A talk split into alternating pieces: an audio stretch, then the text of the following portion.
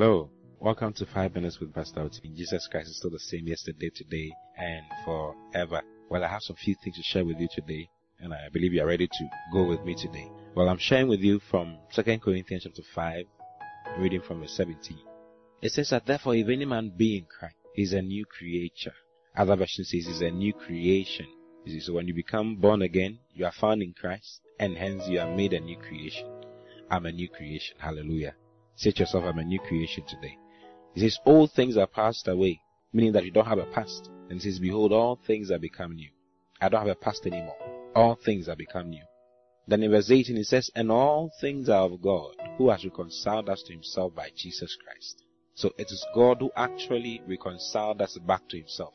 And he did it through Jesus Christ. And then he says, and has given to us the ministry of reconciliation. To wit that God was in Christ reconciling the world unto himself, not imputing their trespasses unto them, and has committed unto us the word of reconciliation. I'm a minister of reconciliation. Today I'm sharing concerning ministers of reconciliation. Now, this portion of the word of God makes us know that as soon as you're born again, you are given a ministry. Immediately. See, he says in verse 18, he says, and all things are of God all these new things are of God. You see, because in verse 17 he says that all things are become new. All things are passed away. All things are become new. Verse 18 says, and all these things, all these new things are of God, who has reconciled us to himself. He has reconciled us. In other words, he has brought us back to himself. How did he do it? By Christ Jesus. And has given to us the ministry of reconciliation, the service of reconciliation.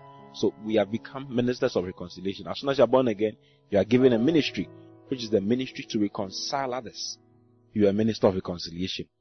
Oh, I'm a minister of reconciliation.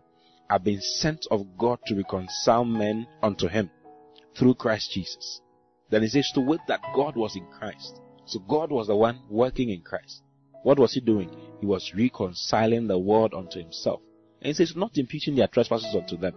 If you read in John chapter 3 verse 17, you know, you always know John 3.16. John 3.16 says that, for God so loved the world, that is why he gave his only begotten son, that whosoever believes in him should not perish, but have everlasting life. Then verse 17 says that, for God did not send his son into this world to condemn this world, but that the world through him might be saved. You see, so God was in Christ, not condemning the world, but bringing the world back to God. Hallelujah. And Jesus is not here anymore. Jesus is gone. He's dead and gone now. But there's a will of God that needs to be fulfilled now. You see, the Bible says that God wills that all men be saved and come to the knowledge of the truth. So God has given us that ministry, that responsibility. There's a responsibility. In Christ, we don't only have rights, we have a responsibility. And our responsibility is to reconcile others. I want you to win a soul today. The Bible says that he that winneth souls is wise. The one who wins souls is wise. So be wise today. Win a soul. Don't just sit there. Talk to a brother in a taxi. Talk to a sister at work. Talk to somebody. Make an effort to reconcile somebody whom you know does not have Jesus as Lord the personal Savior. Bring that person back to God. It's your ministry. And we have been given the words. Don't say, I don't know what to say. The word of reconciliation has been planted into your mouth. What is that word of reconciliation? It says that God was in Christ, reconciling the world unto himself, not imputing their trespasses unto them. Let them know that God is not condemning them anymore. God is not looking for them to kill them. The reason for Jesus is that they'll get close to God. Just share that with them. Share the love of God with them. And they'll be reconciled. You'll be surprised. It is our ministry. This is what we have been called to. Now, go to Ephesians chapter 4. I want to give you another scripture. Ephesians chapter 4 from verse 11. You know, a lot of people think that it's the pastors who are supposed to be doing these things. It's the evangelists who are supposed to be doing these things. But the Bible clearly shows us that it is not they who are supposed to be doing them. They are supposed to raise you so that you will do the work of the ministry. Hallelujah. In verse 11 of Ephesians chapter 4, he says, And he gave some apostles, and some prophets, and some evangelists, and some pastors and teachers, for the perfection of the saints, for the work of the ministry, for the edifying of the body of Christ. So we have been sent for the work of the ministry. What's the work of the ministry? That is the ministry of reconciliation.